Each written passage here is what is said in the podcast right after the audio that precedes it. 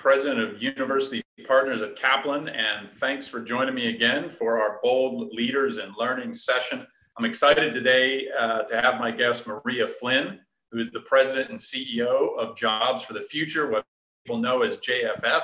And we are going to be talking about reskilling and upskilling today, which I know is a subject that many of you tuned in uh, are very interested in and deeply invested in. So Maria, thank you for carving out the time. I would love for you to just tell folks a little bit more about your own personal background and career trajectory, and then tell us more about JFF for those who don't know about it. Sure, absolutely. Well, thanks, Brandon. It's great to be here. Thanks. Uh, thanks for everyone who's tuning in. So as Brandon said, I'm Maria Flynn. I'm the CEO of Jobs for the Future. So I have really spent my whole career kind of working at the intersection of education and workforce. Uh, first, I did that at the US Department of Labor, where I worked for little over 15 years, uh, worked for the Employment Training Administration and ran the Office of Policy and Research there uh, for several years.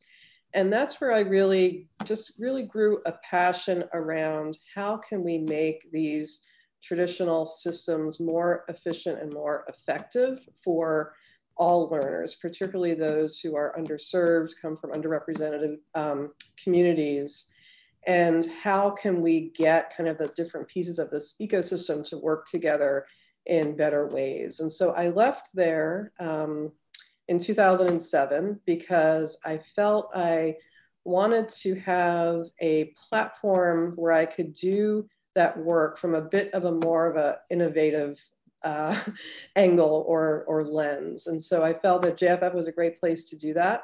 Um, I have been here since 2007. I became CEO uh, of the organization about three and a half years ago. Um, and, you know, it really is the place that I had hoped for, right? I think it's a place where we can really engage deeply on some of these key issues that I would argue are kind of the key issues of our generation. Um, and we do that in a number of different ways. So a little bit about JFF. We have been around for almost 40 years. So we were about the future of work way before it became a uh, hashtag. Yeah, uh, we were right. founded in 1983 uh, by Hilary Pennington, who's now the executive vice president at the Ford Foundation, um, and her co-founder Arthur White, who came out of the business community in, in Connecticut. And we were founded at a time where Hilary and Arthur really felt that um, government, particularly states in that moment, were not keeping pace to the changes that were happening in industry and the skill changes that were happening, particularly in the manufacturing industry back in the 80s, right? So a lot of the same things that we're seeing now um, is what they really launched JFF to, to tackle. So we have grown a lot over the years. We do work um, across kind of many facets from implementation of initiatives to policy and research to technical assistance and capacity building to players in the field um, and really work kind of population wise like middle skill middle school students through adult workers and kind of the systems that touch them from k-12 traditional public workforce system higher ed um, and employers and we do kind of a mix of policy focused work and practice focused work. So it's great to be here and um, particularly to dig into upskilling and reskilling at such a critical time. Yeah, definitely. Well, and as, as you noted, right, you guys, uh, you guys were the original future of work, uh, you know, kind of owners, and uh, now, of course, that's a topic that you know is essentially the you know the topic of every conference webinar uh, article you know. So you guys have been at this a while. You've seen it from a number of angles. To your point policy on the ground you know programs implementation right everything in between so what i wanted to do was just maybe uh, talk a little bit about what was the state of upskilling and reskilling pre-covid right? Because obviously a lot going on in this arena. There were the you know the the rise of the you know what we'll call the education as a benefits movement in the few years before covid. There's been you know kind of a rise in interest and support of things like apprenticeship uh, obviously a proliferation of things like high value industry recognized certifications right so i want you to just give the sense of what that was pre-covid and then i would love to segue to what's happening now, right? During the pandemic, you guys have already put out some thoughtful pieces that I'll ask you about. And then from there, I, I want you to kind of project into the future and tell us, you know, what's going to happen post pandemic, right? Uh, what trends were already, you know, moving us rapidly in a new direction, irrespective of a pandemic. But let's just start with, you know, where where was the state of upskilling and reskilling before this global pandemic enveloped us all? No, I think that's great. I think the examples you listed are the are the right ones. Like I would kind of track us back to maybe like the early 2000s because that's when I really felt that we saw a shift, right, in, in kind of how we thought about workforce in this country. And it's a little sad to think that like it, it took that long, but I do think it wasn't until then that this idea that like training and workforce should be demand driven, like actually became a thing, right? And I actually credit my boss at the time, um, Emily DeRocco, who was the Assistant Secretary of Labor back then. Like that was what she was all about. And it's a little weird to think about it now, but like she got a lot of pushback about that, right? Because I think folks were feeling like that it was really more of a, like a social service or it was like a sat over more on the welfare kind of side of the house. But I think, you know, fair to say, like, I think we saw a, a shift there that, okay, this is all about getting individuals the skills they need for jobs, and we need to design these programs and these offerings in a way that reflects um, labor market demand. Great. so then I think we went into a period of like almost like a workforce renaissance, right? Where we saw some really great things happening, like things that you listed, right? We saw corporations really stepping up in new ways, right? We saw corporations I'll say like Walmart, for example, starting to shift their mindset from, I think before a mindset of if we train someone and they leave, then that's a loss for us, right? I think shifting to no, it's really in the best interest for the company and the corporation and our workers if we make these investments in our people and not just our executives, but all of our workforce, right? So those are like pretty big moves, right? We saw the Obama administration put $2 billion into community colleges through the TAACCCT program, right, to really explore innovations and training for adult workers. We started to see the rise, you know, of kind of technology solutions, you know, boot camps, kind of different offerings, which are mm-hmm. super exciting. So lots of lots of good things happening. Um, but through that, you know, this threat, like a real threat of automation and what's that going to do to, to disrupt our labor market?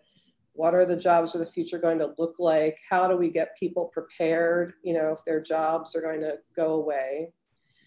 I would say then, like right before the pandemic hit, in a lot of ways, I feel like while there was still innovation, there was also a bit of like analysis paralysis, right? A lot of mm-hmm. reports about future work but to me like not enough like practical action around like okay well what are we actually going to do differently so then i think you know march like i think the game changed right everything yeah. changed i think the um, andrew yang spoke at an event we had in june and he said you know we saw 10 years of change in 10 weeks right and i think mm. that was particularly true for the field that you and i work in, right? These things that were like hypotheses, like overnight, they were reality. Um, and I think the folks that are bearing the brunt of that are the folks who have borne the brunt of, you know, kind of system, you know, misfunctioning th- through the decades, right? Are the people of color, the frontline workers, the folks who, yeah. you know, don't have um, the resources, the skills, the information they need to to do well kind of in this um, environment. So, so then I think, you know, now we are all saying, okay, you know, we have, we went from a time of historically low unemployment to historically high unemployment, like practically overnight.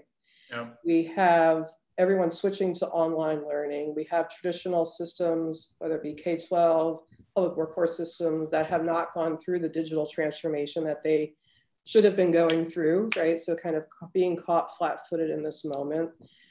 But all the while, like the threat of automation and technological advancement, like that hasn't changed, right? So that trajectory is still going on and like yeah. pointing ahead while we have, while we're trying to find our footing kind of in the moment of today.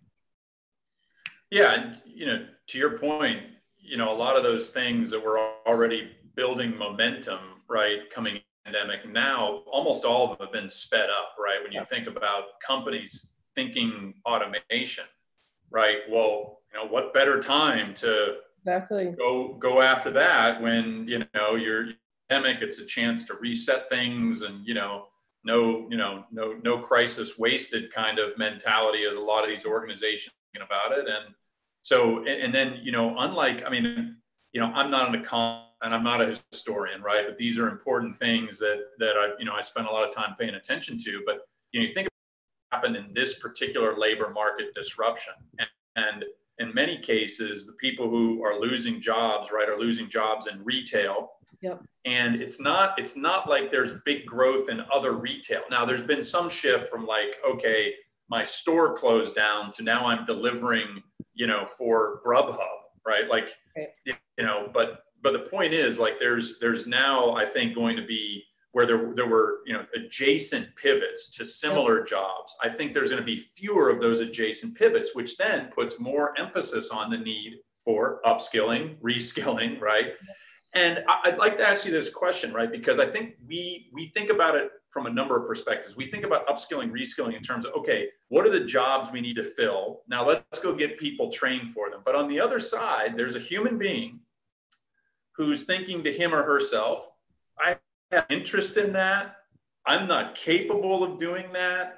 Well, how could I ever imagine myself doing that? So even though there might be this job out there, you still have the i'll call it the, all the factors of intrinsic motivation and self-efficacy that go into this so even if i have the world's greatest training program and i have a job on the other end tell me a little bit about that right what kinds of things are, is jff doing and seeing in the I'll call it the, the, the human demand side of this equation, right?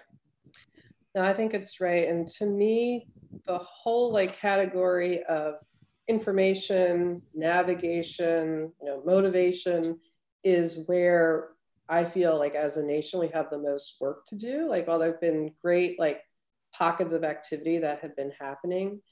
And you know, I saw a some survey results earlier in the summer that said that um, I think it was a survey of like personal service workers, I think hospitality workers, and a pretty low percent of them were actually saying that they wanted to switch careers, right?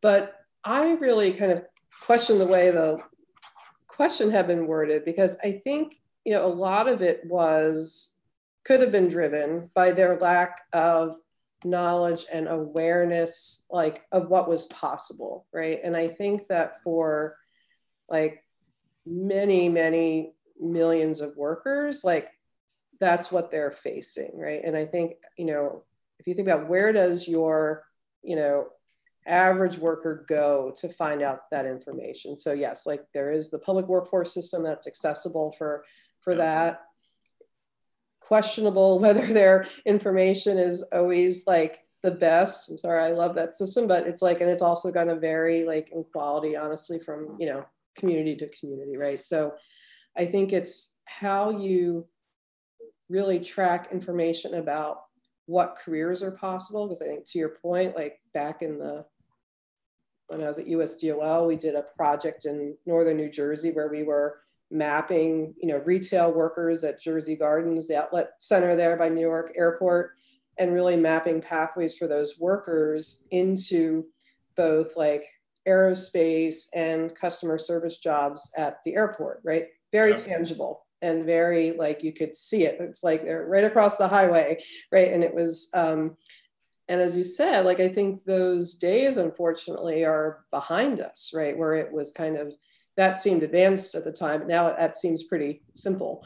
Um, and so I think just how you can build awareness of what's what's out there, what training do you need, what credentials are going to be of value to you, um, is really critical. We have a few tools that we have at JFF. So one that's focused on middle school students, which is called Possible Futures, Possible Selves, to help them really start thinking about their future at, at that age.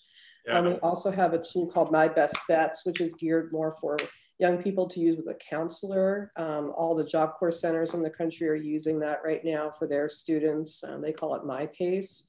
So it's something that we feel really strongly about. We're also involved in the Skill Up Coalition that was announced earlier this summer. So they're using a great online platform that gets, you know, kind of just to this issue of both that career navigation and the kind of training navigation pieces um, combined.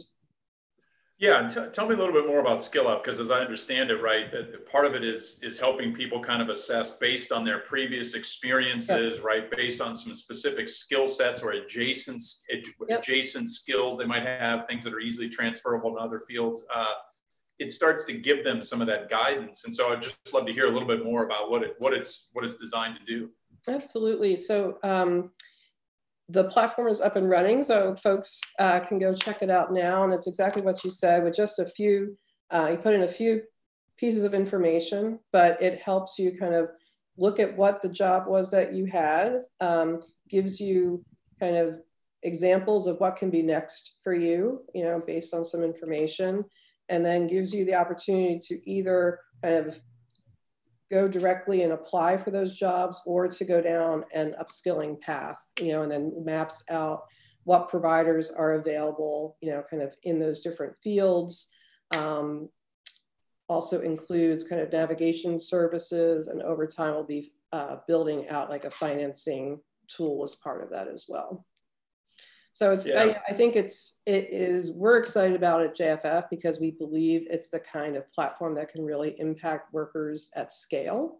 Um, and it's also exciting to me because we have a lot of kind of our partners uh, in this space who are all like diving in together on it, which is also great. You know, I think we're a field that too often I think, um, yeah, we're kind of working in parallel. We have like parallel play going on, and this is like actually an example of where we're uh, coming together around a common platform.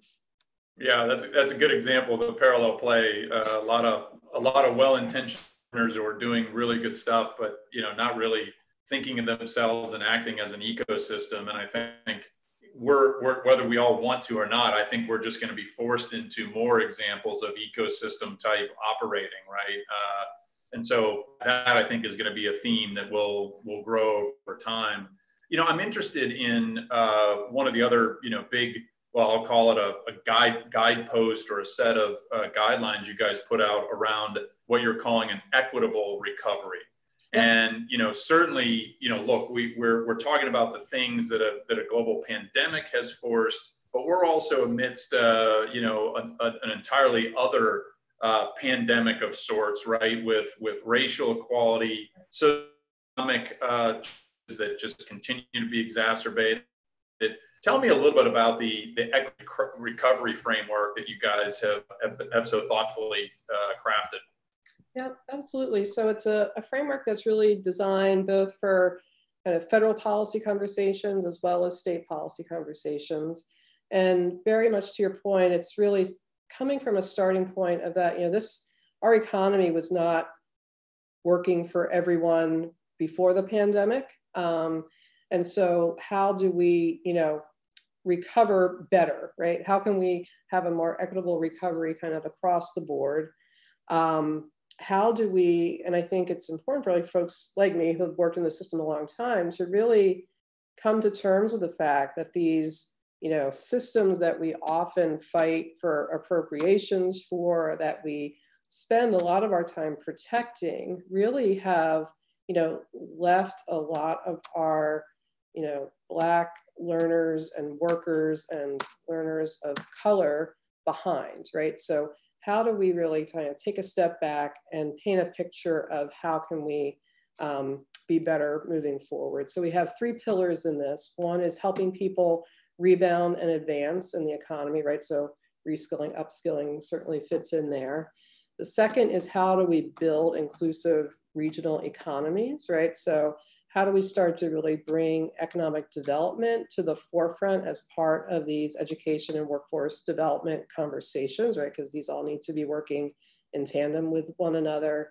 And then the third is really kind of some blue sky thinking around how do we redesign education and workforce development systems. And I think, you know, if we think about it, a lot of these programs that um, workers are turning to now are really built for a very different time, right? A lot of them, the unemployment insurance system, others like date back to the New Deal, right? So we have, we're trying to build people, workers for the future based on the systems of the past. And, you know, I think we are really starting to feel that pain point in some really new um, and I, you know, I think disturbing ways. And so how do we, how can we kind of take this jump together where we're not just trying to kind of patchwork together the current systems, but really, you know, building one from the future for the future.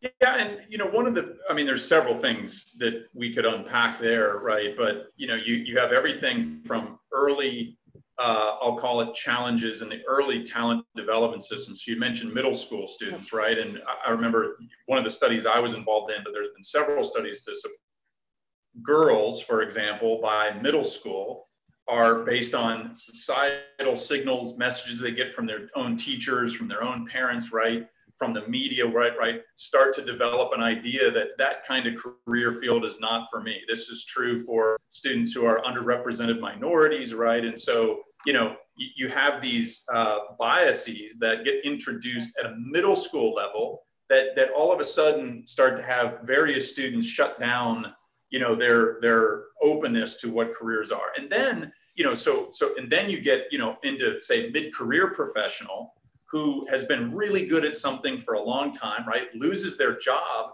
It's like they lose their identity and the energy that has to be mustered to just go and learn something new or to pivot into a career. It, it's you know it, it, can become overwhelming for people. So uh, you know we've got a lot of a lot of barriers in the process there. And i but i like the fact that you guys are thinking about starting as early as middle school when i think about companies right i'm curious what you're seeing in the realm of companies building early talent pipelines like it's one thing to go out into the market of candidates now it's another thing to say especially with equity right most of the companies that i'm aware of that are making any progress on equity in their workforce are starting very early, right? Like I would call pre-employment initiatives, right? Not just the, the actual recruitment and hiring, but like they're they're so tell me a little bit about what you see in that in that landscape.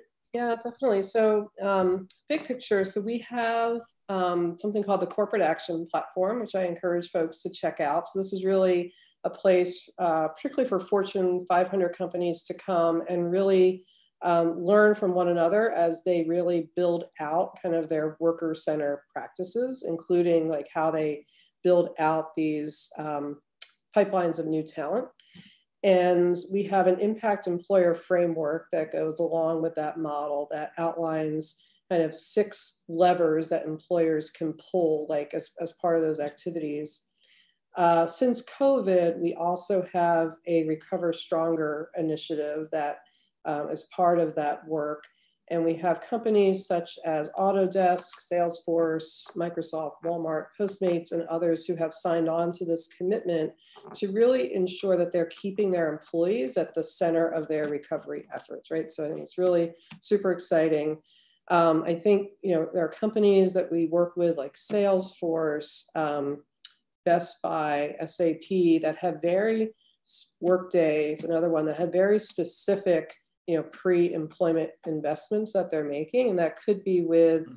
you know some um, organizations like Year Up obviously that has a really strong evidence base for developing um, young adults and getting them on track for for jobs uh, in these industries could also look like um, Best Buy invests in teen tech centers, you know, in communities and actually helps teenagers kind of get exposed to technology jobs like through that um, aspect of their yeah. investment.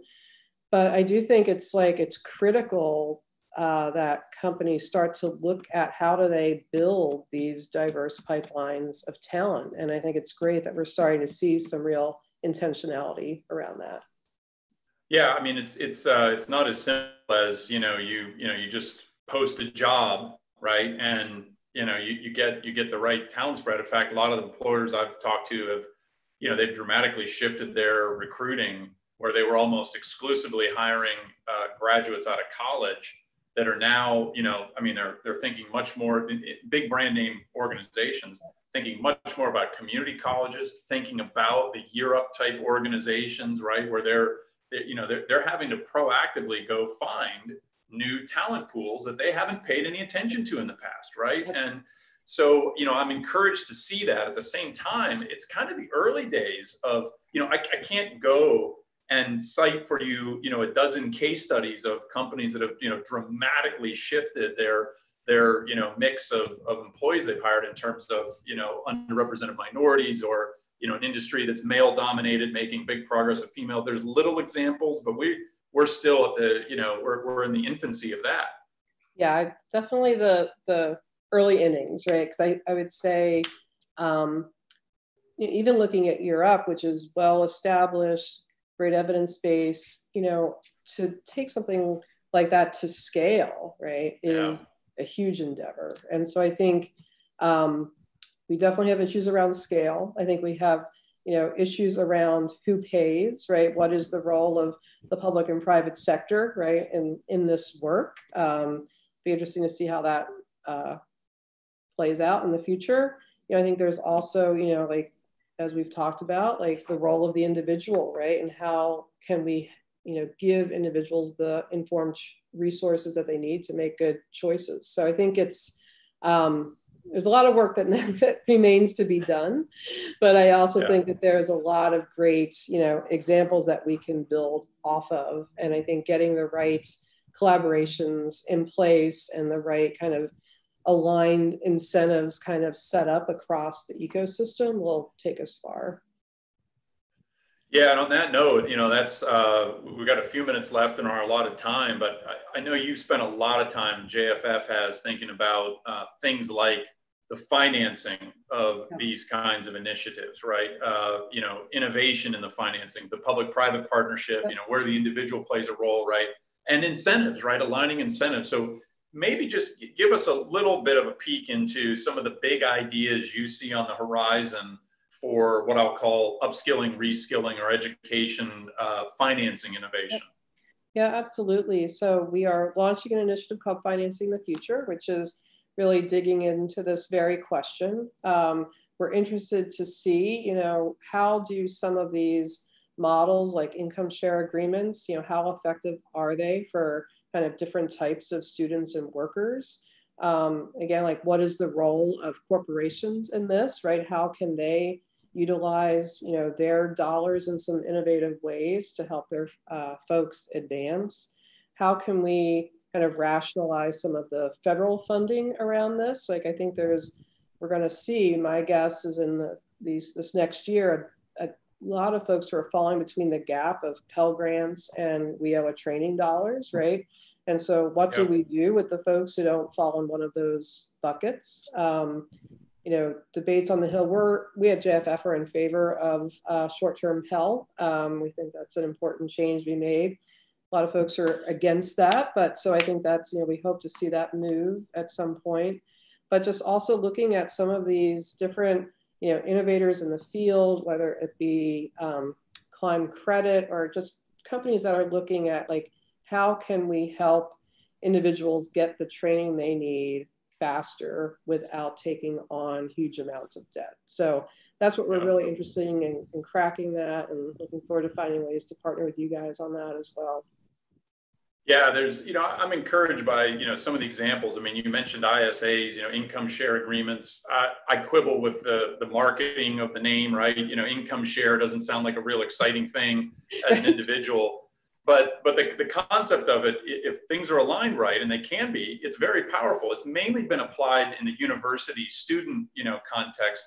But I think there's some real innovations happening with boot camps, employer, you know, kind of versions of that. And you know the education as a benefit movement you know it's a powerful one because it's it's enabled companies to make i'll summarize it my way make bulk rate purchases of degrees essentially right for their employees the universities because they're able to get large volume and their their marketing costs are really taken out of the equation because it's built into an employer program it's actually reducing the cost of higher education Yes. And I can't think of many things that are actually reducing the cost of higher education. So, you know, that, that kind of stuff I, I am excited to see more of. And, uh, you know, I certainly think there's a lot of room for innovation out there.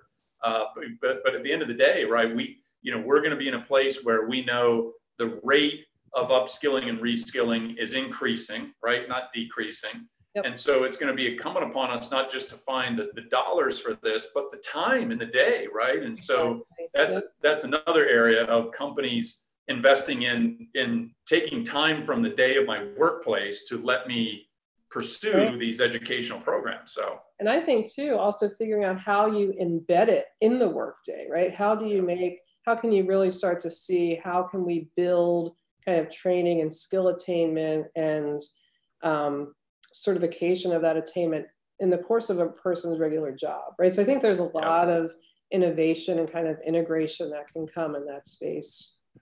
Yeah, so I, so maybe we'll uh, we'll do a follow up next year and talk about you know what what you're seeing uh, and doing and the uh, the time and financing innovation of the space because yeah. those are going to be critical factors. But uh, Maria, thanks again for joining today.